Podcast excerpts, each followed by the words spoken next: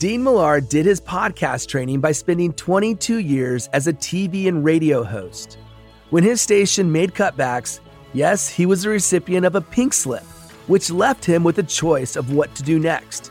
He could get a job with another radio station, or he could go out on his own as a podcast host. Well, I bet you can guess which option he chose. That's right, he became a podcaster. And while most of my past guests have many years of podcasting experience, what I love about this interview is Dean is still early in his podcast journey, but he's already seen success thanks to his attention to detail, professionalism, and uncompromising desire to serve his audience with value and entertainment.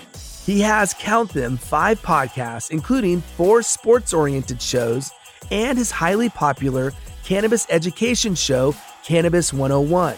You can find them all at podcastalley.ca. And we cover a wide range of topics on this episode, and I'm not going to go into every single one of them right now. Here's just a few that stand out. He gives us tips on how to better use the microphone. He shares his approach to interviewing. He gives us creative ideas for how to get more listener engagement. And he tells us how to land the right kind of sponsorship deal. There's so much more we cover, but I want to jump straight into the meat and potatoes. So let's jump in to the conversation.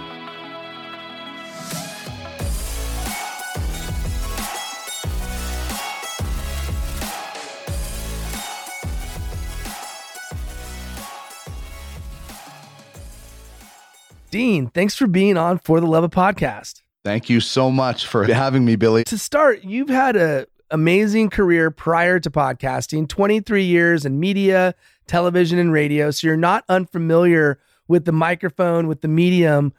So tell me, why'd you start podcasting, man? Give me that story. Yeah, it was uh, unfortunately it was out of necessity, and it's turned out to be uh, one of the best things that kind of happened. And it's it's you know people say that to you a lot when you lose a job is that oh this could be the best thing, and it's actually turned out really well. So I was television for a long time in sports and then sports talk radio, a late night show, host pre and post game shows for the Edmonton Oilers. And the, the parent company made uh, countrywide cutbacks. Uh, pretty much every station lost a few members, and, and I was the casualty at our station. So I found myself for the first time in 23 years without a job. Uh, I'd always left a job with another one. So it was strange uh, to have that. And I thought, I don't want to do anything else. I love talking. I love what I did. I have a lot of experience in training, so asked around, and a lot of people made suggestions when they found out I was no longer on the air to get into podcasting, and started going from there. Just the the idea of keeping a broadcasting career going, and it's amazing. You know, in 1997 when I graduated from broadcasting college, there was no podcast. Now you can literally go to broadcasting college, come out and start your own network and see where it goes. And I'm just saying there are so many options out there. So I stumbled into this out of necessity, and I absolutely love it. Well, okay, so let's dissect what your first steps were when you got your pink slip and you realized you didn't have your job, you could have gone the more traditional route, finding another job and find and looking for work. I love what you did. You asked people and you sort of crowdsourced some ideas. I'm curious how many people thought of podcasting. But then what were your first steps? What was your first show? Walk us through that journey. Yeah, well, first of all, I was not allowed to. I had a, uh, non compete clause in my contract. I went and talked to a lawyer because I was let go in March and the NHL playoffs are such a big thing here. I was wanting to get on the air and do something right in time for the NHL playoffs, which start in April. So I went to talk to a lawyer, and, and he said, Man, you could go to China or Russia and do a podcast and this would cover it. Like you can't even do anything. So I was bummed out at first. I'm like, oh, I can't get that rush on right away and capitalize on the momentum of a lot of people saying, hey, you should get into podcasts. So I was bummed out right away. Looking back on it, it was a blessing because it forced me to not start right away. And it forced me to do a little bit of research. And even then, I did a lot of things wrong, but I didn't, it forced me not to rush it. So I watched a lot of videos. I read as much as I could. I went to some of the local music stores that I could talk to about some of the stuff. And I really found there was not a lot out there. It was a, this guy has this information and this guy, and it's amazing that it could be in one place. So I just started looking at uh, equipment and talking to people and trying to piece it all together. And, and like I said, I made mistakes, but I had a few months to kind of put my plan together and deciding on what my first show was going to be. It was going to be sports and more, pop culture. And I had a NHL GM on my first show, a guy that I, I know uh, for quite a few years. And so it was a time to plan that first show and plan some of those guests. So it really was a blessing to find out that I couldn't start right away. And it forced me to try and do things right. Even though I did a lot of things wrong, it could have been even worse had I not had that time that forced me to take a look and try to figure out how it is. Because the other thing about it was I was always in front of the camera or on the mic in my broadcasting career. I am not technical smart guy at all. I'm a tech idiot, if you will, sometimes. So I really had to learn a lot of different uh, terminology and and things, and I still don't have it down. It was definitely a crash course in how to do a podcast because I think anybody can plug their mic into a computer and do a podcast. Not everybody can do it well. And I come from the background of radio where there's a lot of good production work. And, and that was something that I really wanted to put into my podcast. So that's how I, uh, the process was. And then launched my first show in late May. And then the next week launched another show. And the week after that launched the third show. So we kind of rolled them out that way and kind of went from there. I love it, man. You're not even looking at my notes, but literally my next question that I was going to ask you, uh, because I knew you said that anyone can make a podcast. And I wanted to highlight that fact. Yeah, anyone with a microphone can make a podcast. But the thing I love about you is that you put a lot of care into your shows. You really do care what the finished product sounds like. And you're not going to settle. You're not going to compromise. You're not going to cut corners talk a little bit about what are the most important factors that you feel are necessary for your show to be ready so that you're not putting something out that you don't really stand behind? Well, first of all, you you have to sound good. If your podcast sounds like Charlie Brown's teacher, nobody is listening to that show, man. I don't care. Like if you landed the biggest guest of all time, if you can't understand what that guy is saying or girl is saying, it does not matter. So sound quality was imperative. Uh, and as you can see, and I know you do as well, I, am going with the, the Shure here, and this is just an extraordinary microphone. I come from a broadcast world where we had top notch equipment and we had those elements of production. And I sort of think, uh, yeah, I'm doing a podcast, but what I'm actually doing is kind of an extent. Uh, a podcast radio show. It's not just flip the mic, start talking, end the mic, turn off the mic, and end the show.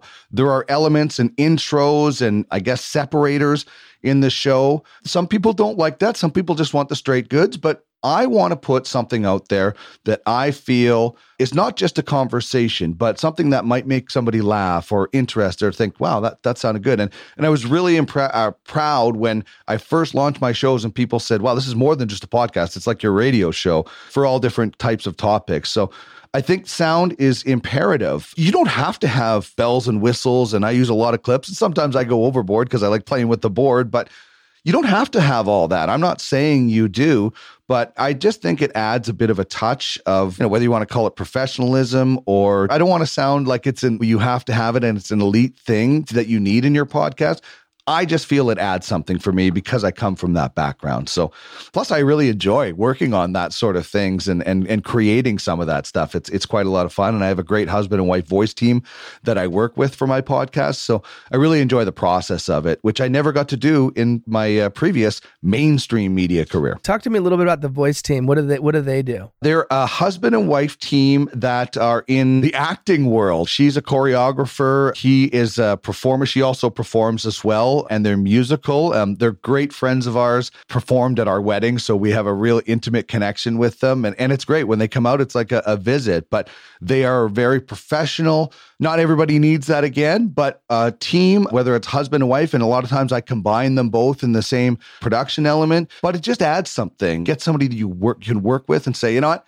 I like that, but let's try it this way. Because think about it. If you cut corners and say, yeah, that's good enough, you know in three weeks when you're hearing it you're going to be like man i wish i would have asked them to do it over again. So it's a team that i can work with and confidently say i want to try this again or this is this isn't working or let's try this. So for me, it, it's just another part of the element, and and it's it's a great couple. They're great friends of ours, and I know I'm getting strong quality. And you know, whatever I ask, they're like, "Yeah, let's try it." No, no questions asked. What's their role though? What are they doing? Are they working with your voice? What is their intention to help to help you? They just voice my intros. You know, whether it's the show intro or uh, the segment intros or or some of the the extra elements that I do. Uh, they're all just the voiceover work of uh, introducing all of my uh, all of my different podcasts. And one of the things you mentioned when we spoke and we had a meeting prior to this conversation is you like you, you focus on entertainment, right? It's a show. It's more than a podcast. It's more than your typical show. It's entertainment, and I love that. I love that you you put so much attention into making sure that you provide entertainment value. So, one of the other things you said was talking into the microphone is the easiest part of podcasting. And the comeback I have for you is easy for you to say because you you have so much experience talking into the microphone and that's the area where I feel like I need lessons or understanding how to do it the right way. We'll save that cuz I actually do want to get some pointers for you. But having years of on-air experience, what are some of the techniques maybe Mike, you know, how to mic technique is one of them. But what are some of the other things that you took from your experience in media and broadcasting that now you've applied to podcasting? Well, I think mic placement is might sound like it's silly, but you get talking on these Shure mics like this, and obviously you can tell the big difference, right? And so you do need to know about what equipment you're using, how it works. One of the other things is I've taken a couple of drinks of water, right? Don't drink pop. That's just the simplest thing water or tea. I know from years of doing four and five hour radio shows, when you're drinking something that is not water or tea, pop particular, it sounds you get the choppiness so th- those are just the simple things that people might not even understand that already set you back somebody's listening and they hear that some noise every once in a while because what you're doing it's going to annoy them. And I just want to go back to one thing that you mentioned about me investing the time in production work. We're asking people to invest their time in our podcast. And now more than ever, you have entertainment choices. Live sports are back now. All the streaming. Oh, and you want me to add your podcast to me? Well, in in my opinion, if I'm asking you to invest an hour or 45 minutes or in one of my shows 2 hours, I really want something more than just a straight conversation. I want to you to think that was kind of entertaining. So if I'm asking you to invest your time in me, I better be investing my time in that production value. And that's what I'm asking. That's one of the reasons I do it. As for getting back to some of the tips, it's practice, man. The first time I was ever live on the air, 1997, Brandon, Manitoba. I basically convicted a CFL commissioner of a bunch of stuff that was, I don't know, I just froze and started talking. And my boss after was like, yeah, let's never do that again. And so that was my first live TV experience. And it was a short 30 second update, but it felt like three hours. So it's practice, man. It is. If you don't think you're good at public speaking, this is going to sound weird. Read out loud. When I was going into broadcasting school, I worked at a gas station. The guys that I worked with and the girls that I worked with did not like me because I read the paper out loud every day. When I was in the shower, I would read a shampoo label out loud every day. Sometimes I would put a wine cork in my mouth to make sure you enunciate. So those are things you can practice. Practice talking because you don't get better being on a mic from reading a book or watching. Mm. You can you can read and learn tips, but you're not going to get better until you actually do it. So if that means doing a whole bunch of practice episodes, do it. If that means practicing on your own until you get comfortable, do it. Practice, practice. practice. You're not going to get better on the mic unless you work at it. And I'm telling you, it might seem weird. You might want to do it uh, on your own, but reading out loud and you focus on reading and enunciating. I got to a point where they were like, okay, you need to enunciate less because you are on TV talking like this. So you get to a point where you're okay, but seriously, it's all about time and practice and experience. Yeah, and you you said it right. You just thinking about it or not giving yourself the reps, really, mm-hmm. you're not going to have any chance of getting better. And it does come through time and practice and repetition. And so, okay, so let's talk about the mic itself. You've given some great tips to the wine cork and, and other things to help with enunciation. What are some other tips that you have, either that you've used or that you've heard others use to practice the right way? Because if practice is important, practicing the right way is obviously also important. Yeah. I think one of the things, the biggest errors people run into is it's something that unfortunately comes with time is they get nervous, right? And you're okay. I'm going to be turning the mic on. Maybe I'm a little bit nervous, and then you start talking really fast, or uh, uh, uh, you're you're you're all over the place trying to figure out what you're saying. Just try to do a deep breath. Listen, we did a, a deep, big, deep breath before we started this interview. Try to make sure you breathe. Just slow down your speaking. You might think you're talking really slow, but you probably aren't. I mean, in your mind, you might think you're talking slow, but you actually might sound a little bit normal. You might be nervous about interviewing a big guest, but everybody gets that way at some point. So I think the more you can just try to be relaxed, try to phys- uh, uh literally talk slower because if not, you're probably talking a whole lot faster. And like I said, I don't think there's a trick to just being great on the mic. I think it's honestly time and you have to get comfortable. If you've never done a podcast before and this is your first time, you're going to be nervous. Give yourself some slack. Give yourself some credit for actually deciding to do this podcast. You know how many people have an mm. idea and never follow through with it? You're actually doing it. You know, don't worry about your podcast being in the top 10 or having production value in the beginning. Just get on the mic and start talking and then work your way to it, depending on what you are. I am doing a podcast as a career now. So I am putting a little bit more, and I don't have that kind of anxiety, eh, fear because of my career. But if you're just starting out, just doing a podcast, you've actually accomplished something that not a lot of people can do. So give yourself uh, a ah. little bit of credit when you're first starting out. Definitely cut yourself some slack. I love that advice because it's so important, right? We put so much pressure on ourselves to be perfect from day one. And the reality is perfection is a myth. Yep. It's not that's it's not real. So give yourself a little bit of grace and allow yourself to make some mistakes early on. Speaking of mistakes, what are some of the mistakes you made early on in your podcasting journey? Too much. Too, I was too much uh, too soon. I had this idea that I was going to have this terrific radio show slash interview segment. Uh, you know, the first guest uh, I had on was, like I said, an NHL GM, and I also had a second guest on that show, uh, Olivia Chang, an actress working on a, a terrific series. And and I was like, uh, wow, this is a lot. Like this is too much. It was just I tried to do too much too soon and actually scaled that show back to just an interview format show with a couple of segments and working on different things. The mistake I made in the beginning was trying to do the finished product at the beginning instead mm-hmm. of uh, like you know and i should have learned because i've been involved in lots of different radio shows where you know the idea starts here and you end up here at the end of it and you pivot or you change or different things.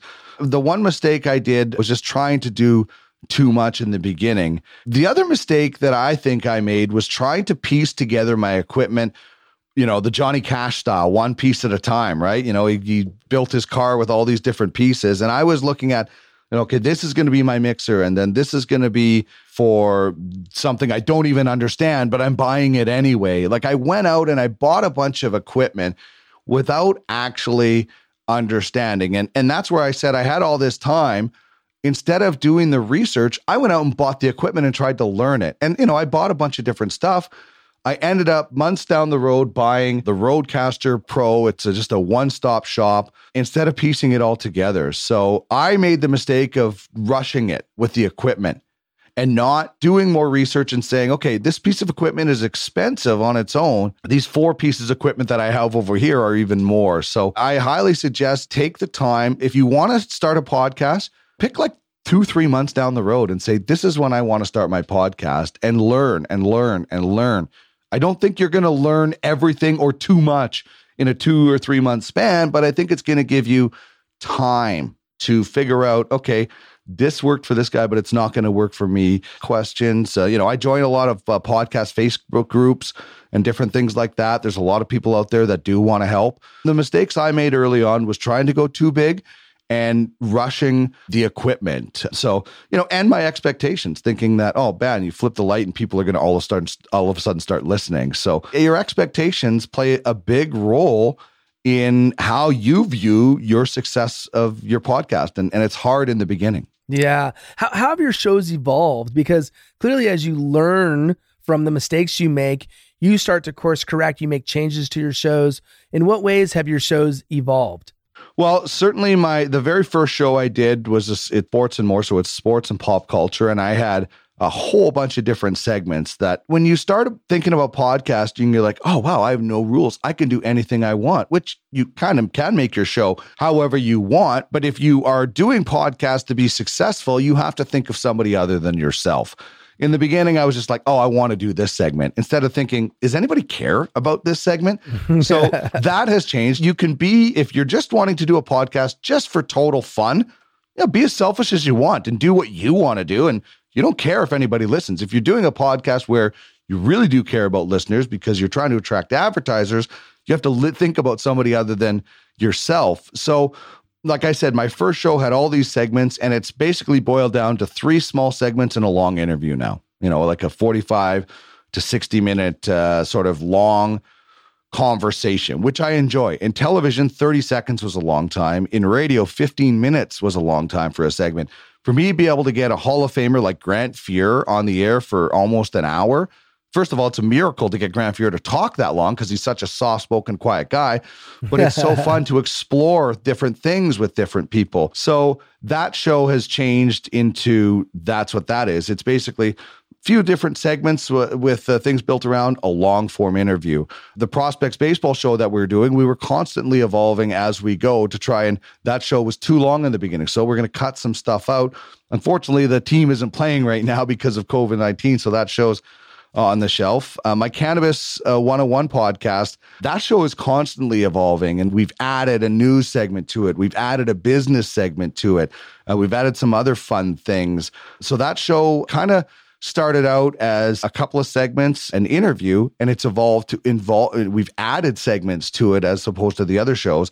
And then just uh, this past weekend, I launched Fantasy Fun Time. We got a new show up. It's all about fantasy sports. And we're two episodes in, and we're already tinkering with the lineup and, and things that we're changing. So, you know, that's the thing. My, my other show, Tracking the Draft with uh, former NHL GM Craig Button, you know, he makes suggestions sometimes. And it's like, oh, let's bring in this scout from Finland for this show to add to it. So, those are some of the ways that those shows have changed over time. Sometimes it's just for an episode, like with that scout from Finland, but you can't be afraid to adapt a little bit and change your show and and tweak it as it goes, um, you know, for good or for bad. And sometimes those temporary changes, special guests, whatever it might be, or sometimes you're like, yeah, this worked. We're going to go with it. Don't ever think the show you started with is going to be the show you finish with because that mm. rarely, rarely happens. Oh, completely agree. And your ability to be adaptable and make dynamic changes either for a guest or for the show in general, I think makes the show better. It makes the show when the show's the same every single time. Yes, there's the consistency factor that people like, but I think people also like new things and they like to have things that might surprise them. Mm-hmm. I want to talk a little bit about interviewing because obviously you've done a lot of interviewing throughout the years. You're doing interviewing now as a podcaster. What's your approach? How do you prepare? And what advice do you have for anyone that wants to get better at interviewing? Research, learn about the person you're talking to. And don't think there's an obvious question because sometimes obvious questions actually get the best answers. But don't think you know everything. Listen, I grew up an Edmonton Oilers fan. Oddly enough, was not a Grant Fuhr fan. I was a fan of his goalie partner, but I knew about Grant Fuhr from the time I was five years old. I still mm. learned things researching before the interview that I did the other day. Even if you think you know everything about somebody, you probably don't. So the number one thing is research. Podcasts, I guess, are at least weekly. There's some daily shows out there for sure where you know, you're really doing a lot of research. And when in my radio days, I would get off the air at midnight, come home and do research that night for the next day's show. But those were 15 minute segments. Sometimes you might have a 45 minute, uh, 60 minute interview. You want to have as much ammunition as possible for that to be able to get the best out of that segment. So, number one is find out as much as possible about your guests. And I'm not a big fan of saying, here's the questions I'm going to ask, but depending on the subject and the topic, and particularly with podcasts, I've found that it's not a bad idea just to jot down some topics and say, you know, here's sort of what we're going to talk about. Or like we did, you kind of do a pre interview. I never had time to do pre interviews in mainstream media because as a reporter or a sports anchor, you're just grabbing the highlights and doing it. Talk radio, you got a different show every day and you only have 15 minutes. But the ability to do a pre interview with somebody, and I particularly find this in my cannabis show where I'm learning as much about the industry as the listeners are as we mm. go it really, really helps. So whether you do your own research or you actually talk to that person and kind of let them know, you know, here's some of the areas I'd like to go to because there are some areas that people don't want to talk about. Uh, Grant Fuhr could have said, we're not going to talk about the drug suspension in the early 90s, but he didn't, but he could have. So I don't think it's a good idea. Those gotcha moments might seem like they're good for some different media outlets. I don't think you want to surprise somebody with a question that they weren't expecting. A, I don't think it's proper etiquette. And B, don't hide behind it. If you want to ask a mm. tough question, don't sucker punch somebody with it, if you will, right? Like stand up and say, listen, I want to talk about this. And then if they don't want to, you can discuss from there. But, you know, I think it's, uh, I, I think surprising people with the, that stuff, that's more of the reason I want to send them the information. Plus, I do a few other things that I want them to be prepared for, some rapid fire questions that I want them, I don't want them to be like, huh, that's a great question. You know, rapid fire is supposed to be quick. So, I just like people being as prepared as possible for my interviews. That's that's the way I look at it. So a pre-interview or research or just sending them a heads up about some of the topics I think really helps. Yeah, I've done something similar where I found that in some cases people thrive on having the questions in advance and other times they don't even look at it. So right. I think I think you know just making sure that you are thinking ahead of time.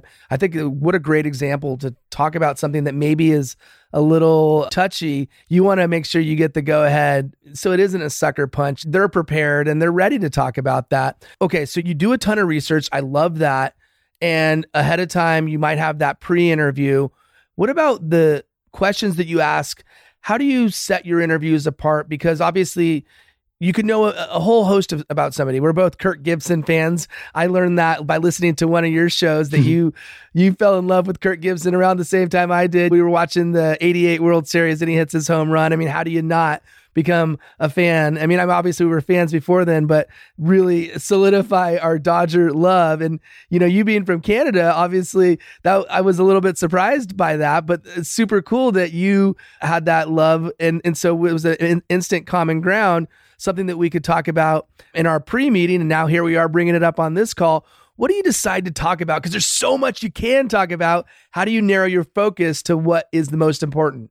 Yeah, that's a good question because what's important to me might not be important to you and vice versa. A lot of times I like to go in kind of chronological order. Like with my cannabis interviews, kind of the first question I ask every single guest is what'd you do before cannabis? Because we for, for those that don't know, we are legally recreational cannabis is legal in Canada. Here I am talking about cannabis and people are like, what's this guy doing? We are allowed to smoke weed in Canada recreationally. So that's what my show is about is educating people how to properly use it so my first question with the cannabis guest is what'd you do before because unless that you're like an 18 year old that your very first job was at a cannabis store we all did something different so I kind of like to start in chronological order with things. Is like, what'd you do before? How'd you get into the business? And then kind of get like the backstory, right? On my other show, I actually create a bio. I do a production of this is where this person was born, this is where they went to school, played hockey, whatever it might be, their whole life. Or Sass Jordan, I had a musician, and you know, this is the band's different things to kind of give the person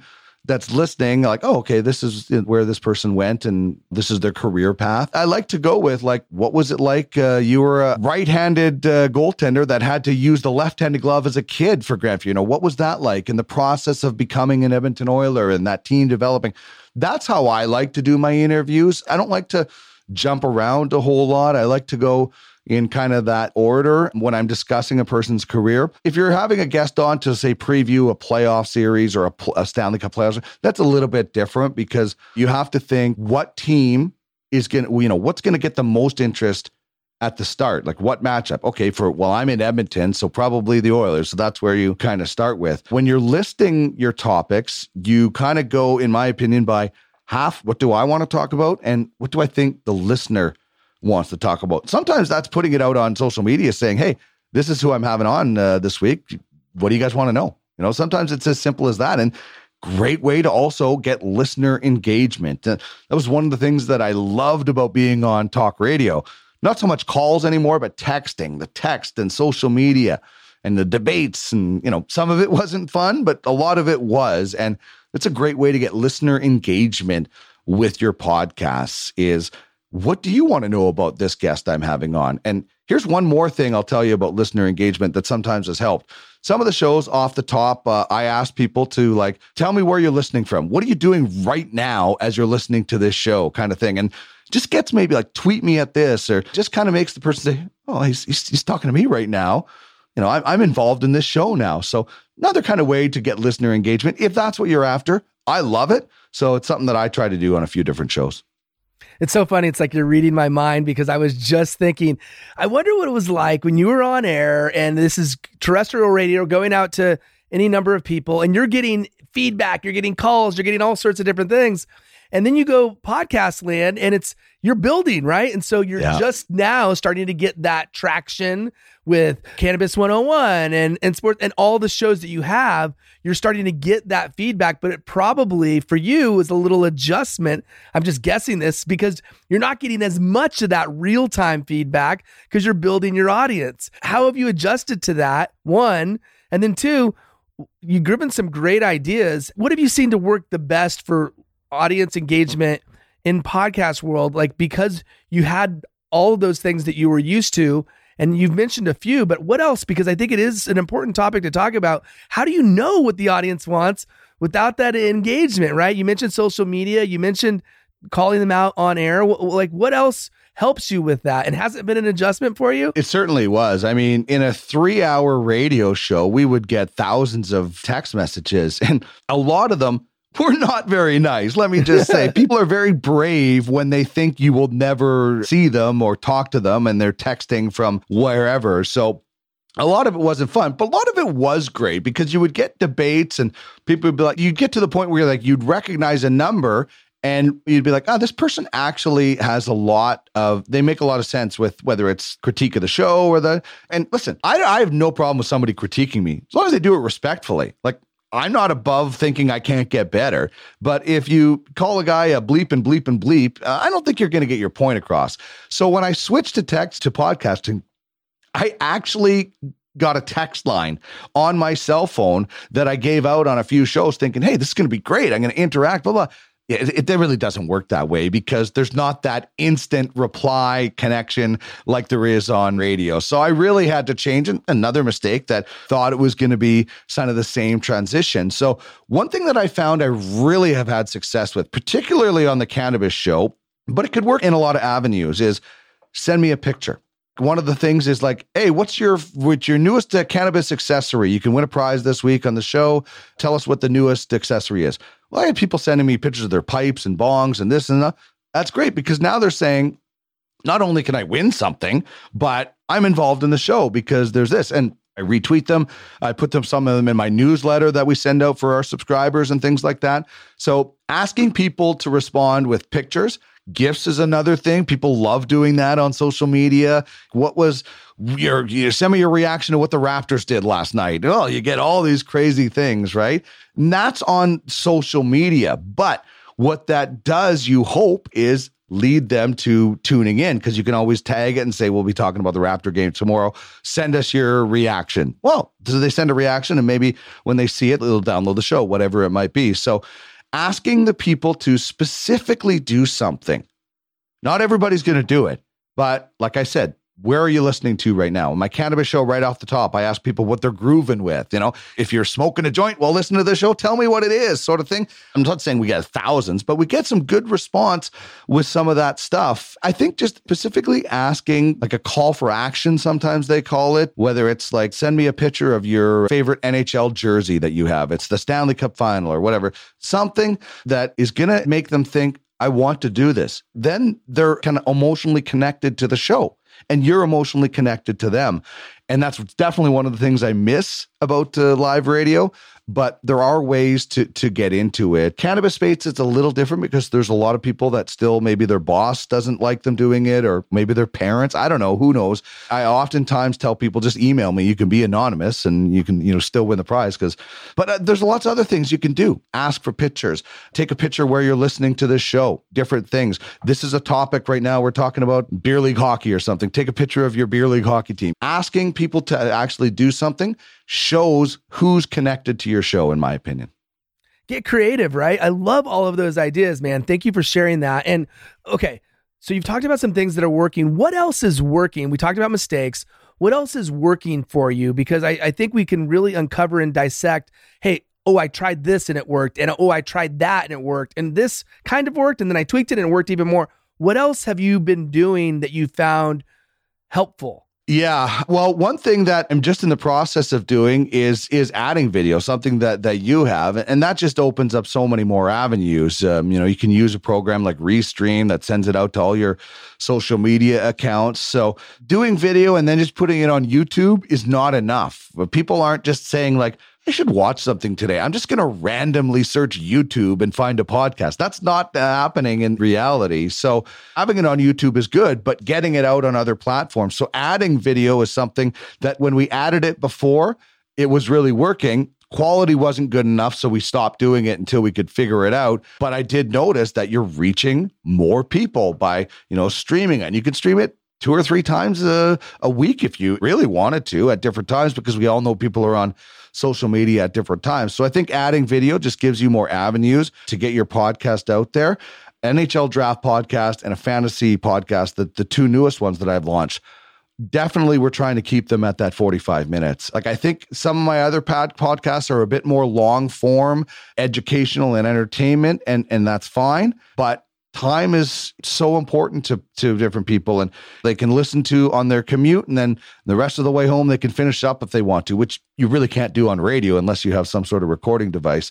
So for me the one thing that i found that's working is podcasts less than an hour are more successful than the other ones. Now my cannabis podcast is different. It's two hour show that space is kind of blowing up right now. So that is working. 45 minutes, I think, is kind of the golden ticket when it comes to uh, the podcast in that kind of area, anyway. If you, if you go a few minutes over, that's the great thing. I don't have some guy throwing a commercial if I go a few minutes over on a podcast like I did in radio, but I'm aiming now for that 45 minute mark with my podcast. I love it, man. Well, things have changed. But one thing that hasn't changed is that you can get sponsors, you can get people that support your show. In fact, kudos to you and congrats on Fantasy Fun Time. Ultimate Franchise Fantasy is now sponsoring that show, which you just launched. Talk a little bit about how you landed that deal. Well, it's so amazing. You know, they've been so good in supporting with some of my other shows. I was just sitting one day, I'm a huge fantasy sports fan, playing a bunch of leagues, and somebody from the league reached out and say, "Hey, we are launching this new league. Would you like to get into it?" Just quickly to uh, explain it, it's high stakes fantasy. uses cryptocurrency and and it's it's really it's going to blow up. So I was really like, wow, this is, I don't know anything about the blockchain and cryptocurrency. I got to learn about that. And I'm not saying I'm an expert, but they approached me and said, hey, we got this idea. Would you, do you want to get involved? So I said, yeah, let's. So we started talking, and the more I learned about them, I liked, and the more they learned about me, they liked. And we kind of just started forming a partnership and saying, you know, how can I help you? How can you help me? I'm participating in the league. That helps me promote it a lot more because I understand it and I can explain it. And my passion about the league comes through. The passion for it comes through because I know about it. I'm physically involved. I don't ever want to promote something I don't believe in because you don't get a lot of second chances if you're promoting something. You know, I actually had something I was promoting that I thought I believed in, and then I learned more about it and I stopped doing it because I don't want to put false information out there. I don't want somebody to say that guy sold me some snake oil or a bill of goods or what. I want to be reputable. So, first of all, make sure you believe in what you're selling. Don't just take the money because you need it you know your reputation does not go through the mud and come out clean so first of all believe in what you're doing and it shows when you have a passion so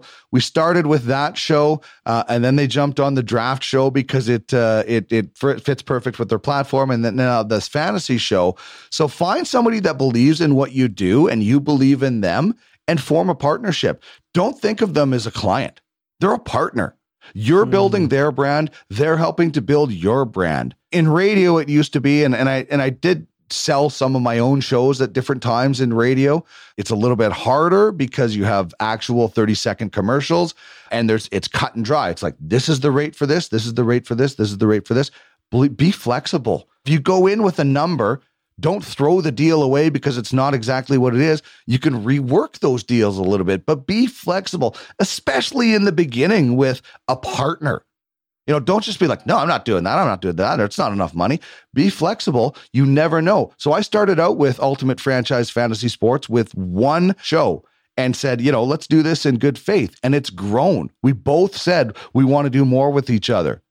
Form a partnership with somebody, make them feel a part of the show. The other thing I don't do is commercials. I'm not telling anybody how they should do their podcast. I did 23 years of commercials. I'm good without them of, of things like that. So what I do is more conversational advertising. You know, I just talked about that league a little bit to you. That's kind of how I do it and, and explaining to people about different things, people that advertise. Like I said, I've tried all the products I'm promoting, so I can actually tell you what I think of it and I can tell you uh, the other things. So my advertising is more in conversation, you know, they're the title sponsor. Here's what they do. It's not a 30 second come on down and get our fantasy team 50% off at uh, Joe's Fantasy World. It's not things like that. It's mm. I think people are choosing to download a podcast not wanting to have to skip through 30, 60, 90 seconds of commercial.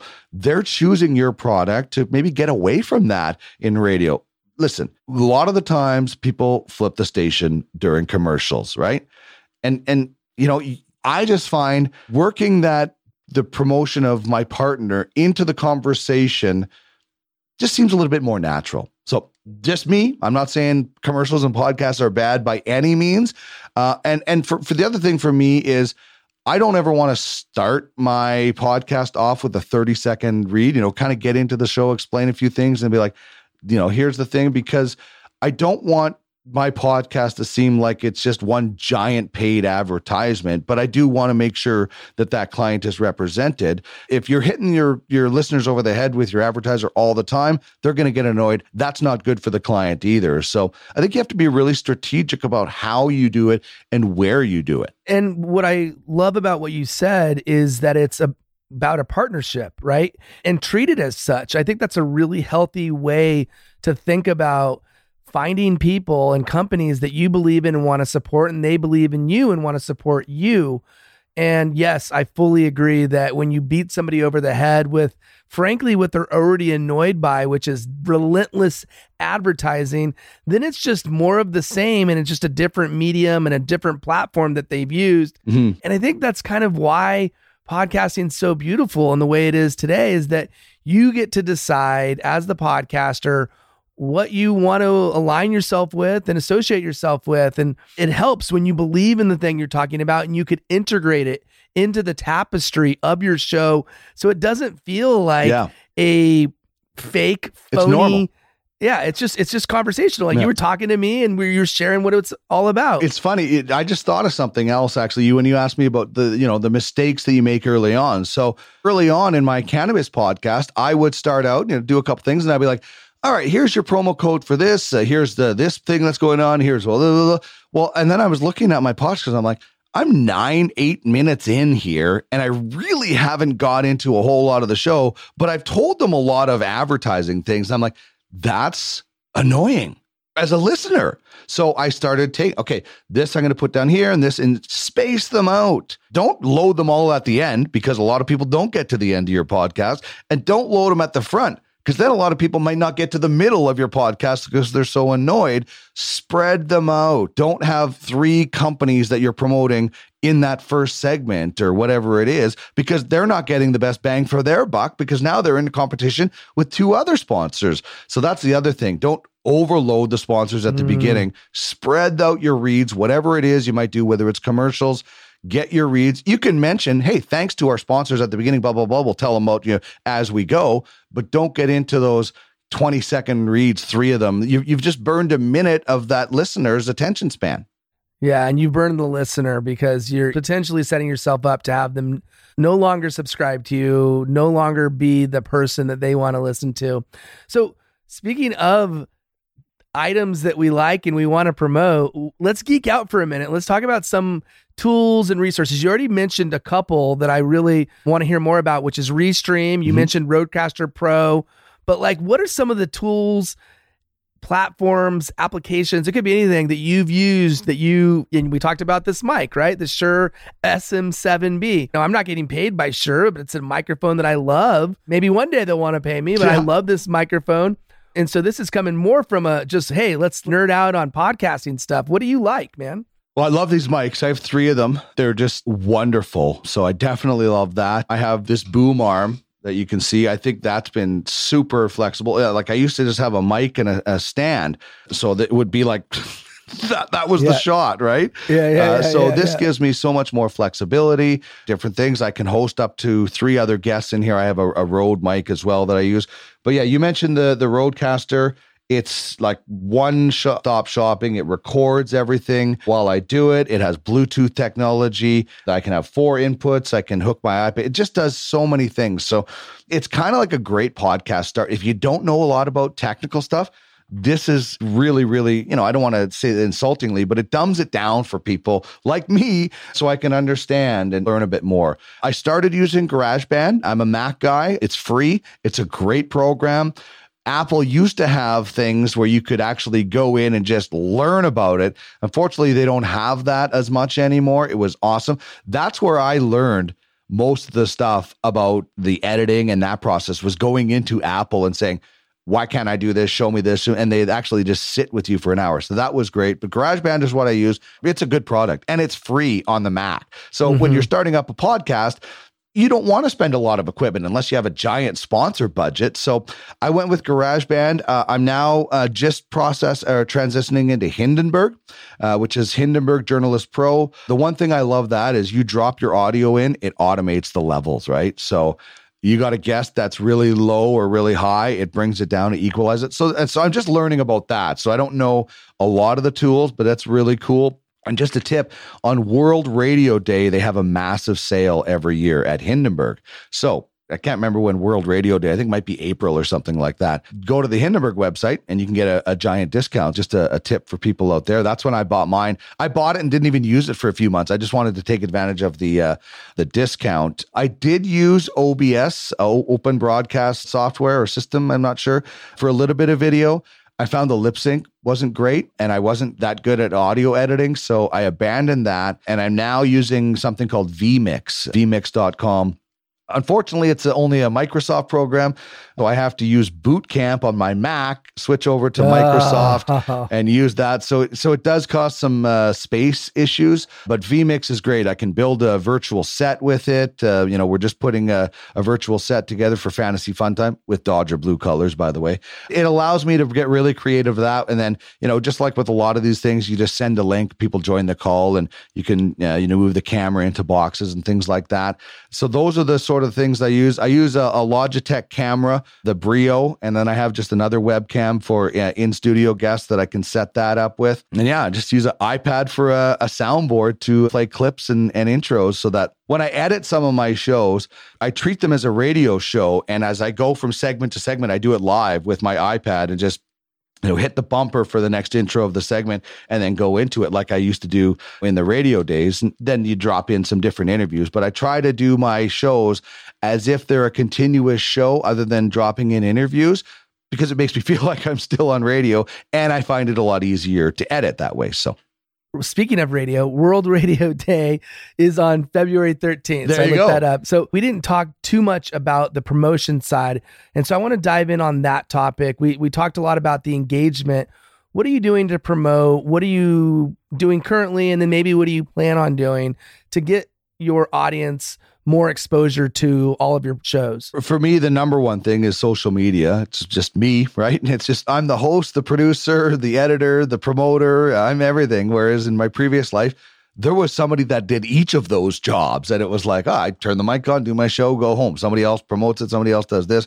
Well, here you you really have to. It's a side hustle. It's a grind. If that's what you're, if you're, for me, I'm looking at attracting listeners, which attracts clients and partners. You have to get out there. I use social media a lot, whether that's uh, Twitter, Instagram, Facebook, uh, LinkedIn, any of these things that that I can use that I think will further it. And I'm, I'm always exploring more, trying to get onto Reddit. I, I do some other um, chat sites for uh, some hockey prospects, uh, hockey's futures, it's called. But that's obviously, you know, find your demographic. If if you if there's a Reddit thread about basket weaving and that's what your show is, and you be posting in that basket weaving show, right? Like I post my prospect show on a prospects thread on this chat board so that people can talk about it. You have to be creative and you have to be banging the drum all the time.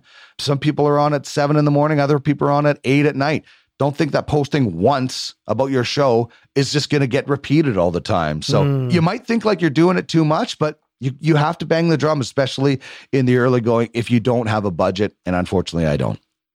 And I love the idea of going to places where your audience will be. I think that's where knowing your audience is really valuable. Understanding who listens either currently or who will listen to your show, and therefore giving you greater visibility into where you might find them in other places. You just mentioned one, but I'm sure there's countless places where you could find prospects or find people that are interested in cannabis or find yep. people that are interested in fantasy. That's the beautiful thing about having a clearly defined avatar, customer avatar, audience avatar. Therefore, you can go to any number of sites to make yourself more visible and then by proxy make your show or shows more visible. So we've covered a lot of ground. You've shared so many insights, so many ideas. What have we missed? If you're talking to a podcaster right now, either they are in the midst of getting their show started or maybe they've been running their show for a little bit. What other advice do you have that maybe we didn't think of or talk about that we could share now as a final thought, a final bit of wisdom from you and your experience that would provide value for them? I think really the one thing that I would say to somebody that's saying, Hey, I'd like to start a podcast. What should I do? First of all, define your expectations because my expectations of of attracting advertisers and partners might not be your expectations. You might just want to do a podcast about the Avengers. Who knows? Because you're a big fan, right? So define your expectations. If your expectations are just to do a fun podcast, you don't want to make money, then that's great. Then then you have already succeeded. If your expectations are to build something like I am trying to do with Podcast Alley, podcastalley.ca, cheap plug, is define that and say, like, okay, this is what I have to do. Here's my expectations. Here's when I realistically expect to start meeting those expectations. Don't say, okay, I want to do a podcast. I want to attract uh, an advertiser. If I don't have one by week two, I'm quitting.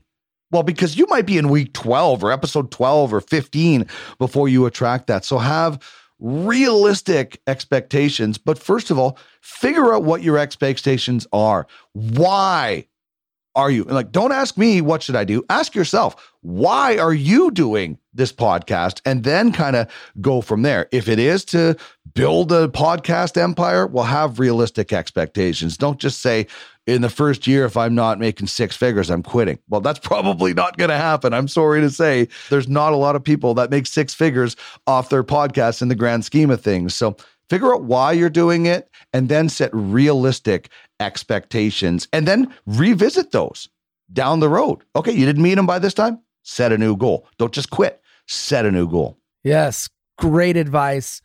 Dean Millard, thank you so much for being on the show. You could find Dean, he beat me to it, podcastalley.ca.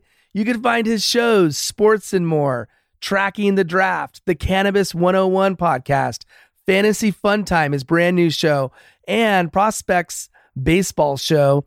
He's on Twitter. You can find him at Duck Millard. You're on Instagram. What's your Instagram handle? I don't have that one handy. Yeah, we've got Podcast Alley and Duck.Millard is uh, the Instagram handle. And what did I miss? What what else? Where else can people find you? Facebook. We've got the Cannabis uh, 101 podcast page on Facebook. We've got Sports and More on uh, Facebook. And uh, yeah, just Instagram, uh, check out podcastalley.ca. And that's where I am. I'm always hanging out. It's right by the hammock district, as they said in The Simpsons. So uh, my wife came up with Podcast Alley, so I have to give her some credit. But yeah, check out podcastalley.ca. And I'm most active on Twitter at Duck Millard. Okay, perfect. And we found each other on LinkedIn. So Yeah. you know you're on LinkedIn as well. So Definitely. Dean, it's been an absolute joy. I love your energy. I love your passion. I love your insights. And I'm sure that all of those things will resonate with the listeners. Thanks for being on for the Love of Podcast. Billy, thank you so much for the time. I'm really excited about this show and following along and learning myself a whole bunch of new things that are going to make my podcast better. Don't worry, I'm not going to say stop this time. Instead, I'm going to say thank you. Thank you for listening to this show. Seriously, it means so much to me. And I also want to say that instead of sharing all the ways that you could get in touch with me, I'm going to recognize one individual, one listener who I had the opportunity to meet this week. Her name is Niquosha Anderson, and she's the co host of the Professional Use Only podcast, which is a podcast where keeping it professional gets real. She and her co host, True, and her EP, Dawn, share insights and topics that Black women professionals face in today's corporate America. So, why have I decided to give Niquosha a shout out? Well, it's simple. She's listened to every episode of this show, and she sent me an email this week that really touched me. Not only did she say she loves this show, but she gave me feedback, which frankly, I agreed with. So I invited her to jump on a Zoom call and learn more about her story. We had an amazing conversation. I learned more about her passion for podcasting, how she's constantly raising the bar for her own show, and we talked about life in general. It was such a pleasure to meet her, and I'm grateful for the time that she spent. She even gave me some ideas for how to make this show better, so I wanted to give her a huge shout out for taking the time to meet with me. If you would like to meet with me, I would love the opportunity to connect. Send me an email at billy at fortheloveofpodcast.com. I'd love nothing more than to learn from you and understand how I can best serve you and provide as much value as possible in each episode. So, what's in store for the next show? Well, it's a special, short popcorn episode inspired by none other than JLD, John Lee Dumas of Entrepreneur on Fire. And in this one, we're going to dissect, kind of like a case study, how to get on more podcasts. We're going to explore an email that my friend Jeff Harry sends out, which has been highly effective. In fact, it's been so effective that it's landed him on 60 podcasts in the last six months. And so we're going to dissect the email that he sends out and look at exactly why it's so effective. I can't wait for you to listen to that one. And so until next time, remember, we do it all for the love of podcast.